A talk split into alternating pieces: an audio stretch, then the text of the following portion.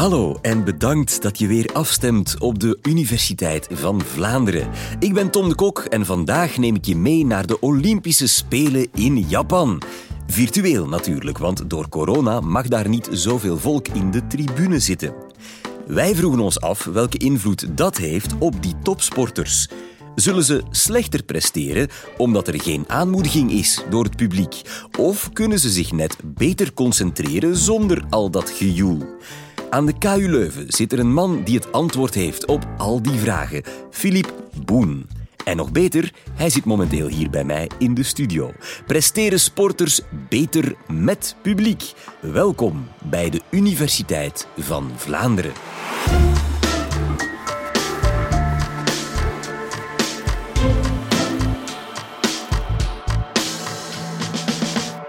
In de zomer van 2021 starten de Olympische Spelen van Tokio, met één jaar uitstel door de COVID-pandemie. De Olympische Spelen van Tokio worden door de coronacrisis een jaar uitgesteld. En die Olympische Spelen zijn om vele redenen speciaal. The games will be a blessing, but there may be difficult days. Zo zal er geen buitenlands publiek toegelaten zijn en ook het aantal Japanse toeschouwers zal beperkt worden. In deze podcast stellen we ons de vraag of het feit dat er minder of geen toeschouwers zijn de prestaties van atleten beïnvloedt. En zo ja, waarom dan? Nu, de vraag of de aanwezigheid van een publiek prestaties verbetert of verslechtert, is trouwens geen vraag die enkel sportpsychologen zou moeten bezighouden. Iedereen zal wel eens een prestatie hebben moeten leveren waarbij de aanwezigheid van een publiek als belemmerend of juist als bevorderend werd ervaren. Zo schrikken veel mensen ervoor terug om voor een publiek te spreken of te musiceren, omdat ze vrezen te zullen onderpresteren in vergelijking met hun oefensessies. Anderzijds zullen we soms ook het gevoel hebben dat we door de aanwezigheid van anderen net beter gaan presteren. Vele studenten kiezen er bijvoorbeeld voor om in bloktijden samen in een bibliotheek te gaan studeren of samen te gaan sporten om het vol te houden. Nu, eigenlijk klopt de tegenstelling in de vorige voorbeelden niet helemaal. Samen studeren of sporten zijn voorbeelden van coactie. Dat wil zeggen dat we op hetzelfde moment dezelfde handeling stellen als nabije anderen. De impact daarvan werd al op het einde van de 19e eeuw onderzocht door Norman Triplett. Die was net zoals ik een sociaal psycholoog die graag sport als studieobject gebruikte, omdat in sport prestaties zo makkelijk meetbaar zijn. Nu, Triplet die stelde vast dat wielrenners op een wielerbaan sneller rondjes reden wanneer er ook andere wielrenners rondjes maakten. Op basis van deze observaties ontwierp hij het eerste gedocumenteerde sportpsychologische experiment. Hij gaf daarbij kinderen de opdracht om zo snel mogelijk vislijnen op te rollen. Het zij alleen, het zij in aanwezigheid van andere kinderen die ook zo snel mogelijk vislijnen moesten oprollen. Nu, de kinderen voerden deze taak sneller uit wanneer op hetzelfde moment andere kinderen aanwezig waren dan wanneer ze dit alleen moesten doen.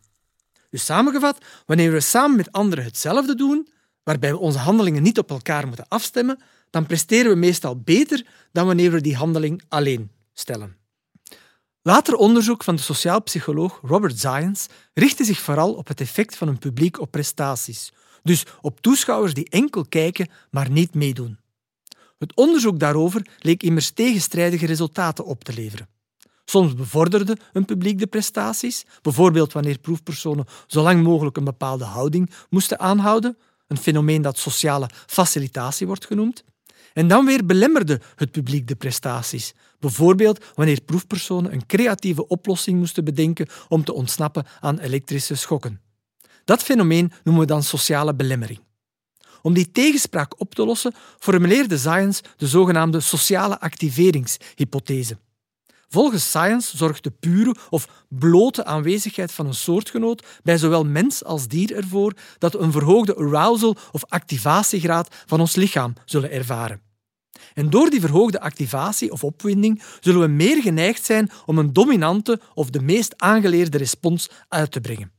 En vaak is die dominante respons de juiste respons wanneer het om een makkelijke of goed ingeoefende taak gaat. En dan gaan we dus beter presteren als er publiek is. Maar als die dominante respons niet de juiste of beste respons is, dan gaan we net slechter presteren als er publiek is. Om zijn hypothese te testen, liet Science in een beroemde studie kakkerlakken een makkelijke of moeilijke taak uitvoeren. En die makkelijke taak die bestond erin dat de kakkerlakken, om aan een felle lichtbron te ontsnappen, een eenvoudige vluchtreactie moesten uitvoeren, namelijk in één rechte lijn weglopen van de lichtbron. Wat dus hun dominante respons is. De moeilijke taak bestond erin dat de kakkerlakken best een niet-dominante respons moesten uitvoeren, namelijk eenmaal van richting veranderen. Het ingenieuze aan zijn design was dat de kakkerlakken die vluchtreactie het zij alleen moesten uitvoeren, het wanneer een passief publiek van andere kakkerlakken toekeek vanuit een soort tribune. De resultaten waren in lijn met de verwachtingen. De kakkerlakken voerden de eenvoudige vluchtreactie sneller uit wanneer er andere kakkerlakken aanwezig waren dan wanneer ze alleen waren, wat dus op sociale facilitatie duidt. De complexe vluchtreactie voerden ze echter trager uit wanneer er publiek van andere kakkerlakken aanwezig was. Je kan je natuurlijk afvragen of dit ook voor mensen geldt. En inderdaad, deze sociale activeringshypothese werd ook bij mensen bevestigd. Zo liet Hazel Marcus mannelijke proefpersonen een pak aantrekken dat bestond uit gewone veiligheidsschoenen en een wat ongewone overal met knopen op de rug. De proefpersonen moesten zich omkleden, het zij alleen, het zij met publiek. En dit publiek bestond uit een technicus die ofwel niet toekeek omdat hij aan het werk was, ofwel wel toekeek tijdens een pauze. De bevindingen gaven aan dat de proefpersonen sneller de makkelijk aan te trekken veiligheidsschoenen aandeden wanneer er een publiek aanwezig was dan wanneer er geen publiek aanwezig was. Het maakte daarbij niet uit of het publiek toekeek of niet. Maar de proefpersonen deden er wel langer over om de ongewone overal aan te trekken wanneer het publiek aanwezig was dan wanneer er geen publiek aanwezig was. Ook hier maakt het niet uit of het publiek toekeek of niet. Kortom, we gaan eenvoudige of goed aangeleerde taken beter uitvoeren met publiek dan zonder publiek. Terwijl we complexe taken beter uitvoeren zonder publiek. En het is daarbij niet essentieel dat het publiek toekijkt en evalueert. Al kan dat in vele gevallen wel een versterkend effect hebben. Zo zal een publiek dat je ongunstig gezind is en je bijvoorbeeld uitfluit, je nog feller hinderen bij het uitvoeren van complexe handelingen. En een publiek dat je gunstig gezind is, kan je nog beter helpen bij het uitvoeren van eenvoudige handelingen.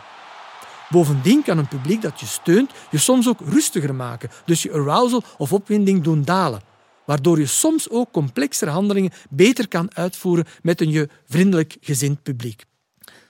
Als we nu even terugkeren naar de implicaties voor de Olympische atleten in Tokio, dan kunnen we veronderstellen dat atleten die relatief eenvoudige handelingen moeten uitvoeren in het kader van hun sport, bijvoorbeeld lopers, wellicht trager zullen lopen omdat er geen of minder publiek is toegelaten.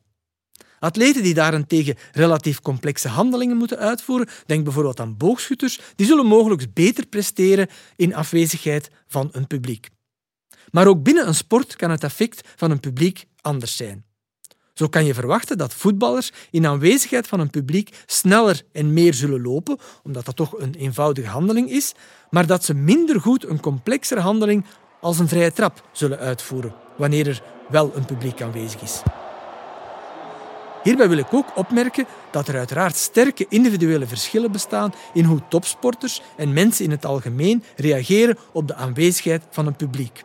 Sommige echte toppers zijn wellicht ook zo hoog opgeklommen in hun sport omdat zij vaak van nature minder last hebben, want minder arousal ervaren van de aanwezigheid van een publiek bij het stellen van complexe handelingen. Nu, dit laatste voetbalvoorbeeld brengt ons meteen bij een gerelateerde vraagstelling die tijdens de COVID-pandemie in 2020, 2021 heel relevant was. Is het een voordeel om thuis te mogen spelen voor een publiek dat je gunstig gezind is of niet? En wat gebeurt er dan als er plots geen publiek meer is toegelaten bij wedstrijden, zoals tijdens de pandemie vaak het geval was? Allereerst moet ik benadrukken dat in normale omstandigheden in alle teamsporten er een duidelijk thuisvoordeel bestaat. In het Engelse voetbal bijvoorbeeld winnen thuisploegen meer dan dubbel zoveel als uitploegen. Nu, wat zou daar de oorzaak van kunnen zijn? Verklaringen als vermoeidheid door de langere reistijd of de onvertrouwdheid met het veld werden al lang empirisch weerlegd. Er bleek geen correlatie te bestaan tussen de lengte van de reistijd van het bezoekende team en de wedstrijduitslag. Ook bleken teams die bijvoorbeeld thuis nu op kunstgras speelden, een ander vaak aangehaald argument, buitenshuis niet slechter te presteren dan andere teams. Maar wel werd er een verband vastgesteld tussen het aantal toeschouwers bij een wedstrijd en de wedstrijduitslag. Hoe meer toeschouwers, hoe groter de kans dat de thuisploeg won. En van die toeschouwers is het merendeel natuurlijk supporter van de thuisploeg. Interessant genoeg bleek dit effect van het aantal toeschouwers minder te spelen bij de zogenaamde derbies, wanneer twee teams van dezelfde stad of regio tegen elkaar spelen. Want bij zulke derbies zijn er gewoonlijk relatief meer bezoekende fans aanwezig dan bij niet-derbies. Zou het kunnen dat de thuisploeg beter speelt omdat de spelers meesurfen op de golven van de vocale steunbetuiging? Zo'n motivationele verklaringen worden vaak door voetballers na de wedstrijd aangehaald. Het publiek stuwde ons vooruit, zeggen ze dan vaak. Because of the fans who were pushing us on, uh, like for example the Dortmund game at home, where we clinched that winner. Um, simply because the fans were pushing us till the end. Toch blijkt de meest doorslaggevende reden wat minder poëtisch te zijn. Zo krijgen thuisploegen namelijk meer strafschoppen toegewezen naarmate er meer toeschouwers aanwezig zijn. Uiteraard zou je kunnen opwerpen dat thuisploegen meer strafschoppen krijgen omdat ze door hun publiek worden opgezweept. Het zijn echter niet de spelers die bepalen of ze al dan niet een strafschop krijgen, maar wel de scheidsrechters. En daarom ontwierpen Ellen Neville en collega's een eenvoudig maar vernuftig experiment waarbij scheidsrechters op video een aantal betwistbare fasen uit een thuiswedstrijd van FC Liverpool moesten bekijken en beoordelen. Net voor de echte scheidsrechter op video zijn beslissing bekend maakte, werd het beeld stilgezet en moesten de deelnemende scheidsrechters hun oordeel vellen. Het interessante aan het experiment was dat de helft van de scheidsrechters de beelden hadden bekeken met geluid, dus met de reacties van het fanatieke Liverpool-publiek. De andere helft had de beelden bekeken zonder het geluid. De resultaten gaven aan dat de scheidsrechters die het thuispubliek hadden gehoord 15% minder fouten toeschreven aan de thuisploeg dan de scheidsrechters die niet aan het geluid waren blootgesteld. Nu, die 15% lijkt misschien niet veel, maar dit percentage is niet alleen statistisch significant, maar ook relevant genoeg om bij voetbal het spelverloop te kunnen beïnvloeden. Dit experiment bood dus duidelijke evidentie dat spelen voor een thuispubliek wellicht een voordeel oplevert omdat de reacties van dat thuispubliek de beslissingen van de scheidsrechter kunnen sturen.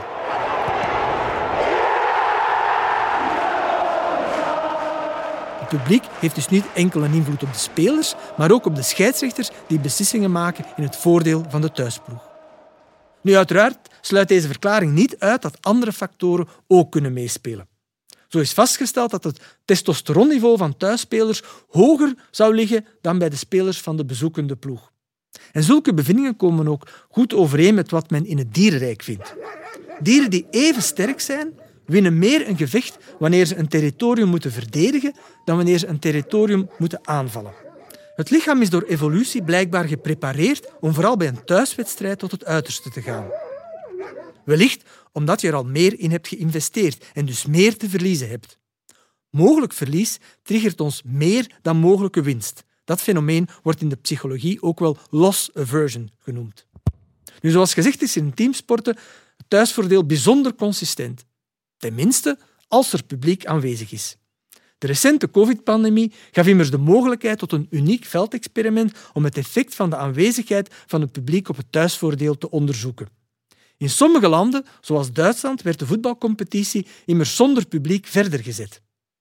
En uit verschillende studies bleek dat het thuisvoordeel dan ofwel drastisch verminderde en soms zelfs omkeerde naar een thuisnadeel. Dus van het moment dat er geen publiek meer was toegelaten.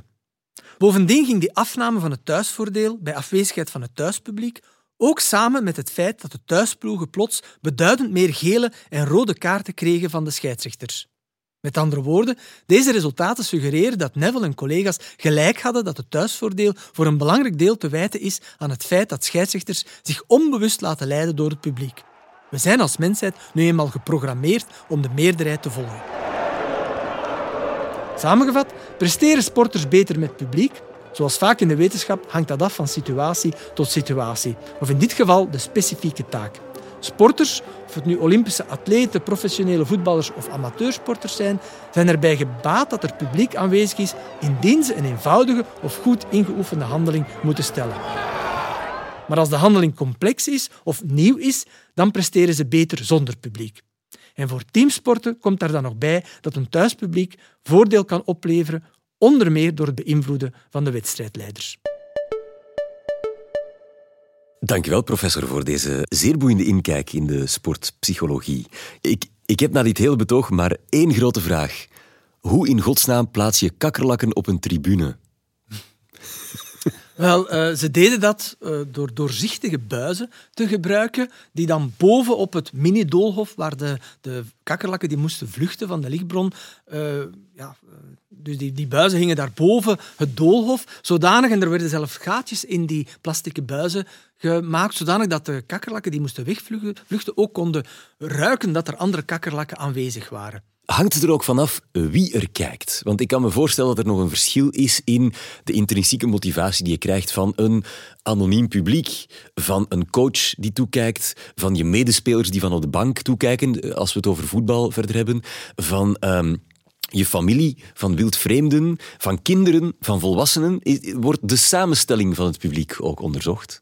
Uh, absoluut, maar eigenlijk hangt alles weer samen met of dat publiek dan een impact heeft op je arousal. Sommige mensen hebben liever niet, als ze een lezing geven, dat er familie komt, omdat ze daar juist meer stress van krijgen. Dat noemen we hogere arousal. Andere mensen hebben dat weer wel graag omdat zij zich zodanig gesteund voelen of op, hun gemak voelen bij hun familie, dat hun arousal daardoor daalt, waardoor dat zij beter gaan presteren. Dus alles hangt af van dat arousal-niveau, ervan uitgaande dat bijvoorbeeld publiek spreken een moeilijke taak is, uiteraard. Dus voor de ene persoon zal de aanwezigheid van een bepaald publiek als steunend worden ervaren, omdat de arousal dan daalt bij een complexe taak, terwijl bij iemand anders dat juist niet het geval is. Die zullen liever voor een vreemd publiek spreken. Dus er zijn wel heel wat interindividuele verschillen tussen mensen in hoe dat een bepaald publiek ervaren wordt. Een uh, klein applaus voor professor Philippe Boen. Het was heel fijn om uw publiek te mogen zijn. En beste luisteraar, als er nog wetenschappers zijn die jij precies wil horen in deze podcast, dat kan. Laat het ons weten door een mailtje te sturen naar info.universiteitvanvlaanderen.be of door ons op te bellen op 0480 60 82 11. Daar kan je een voicemailbericht voor ons achterlaten. En wij luisteren heel graag naar jouw stem. Je vindt dit nummer trouwens ook in de beschrijving van deze podcast terug. Tot een volgende keer.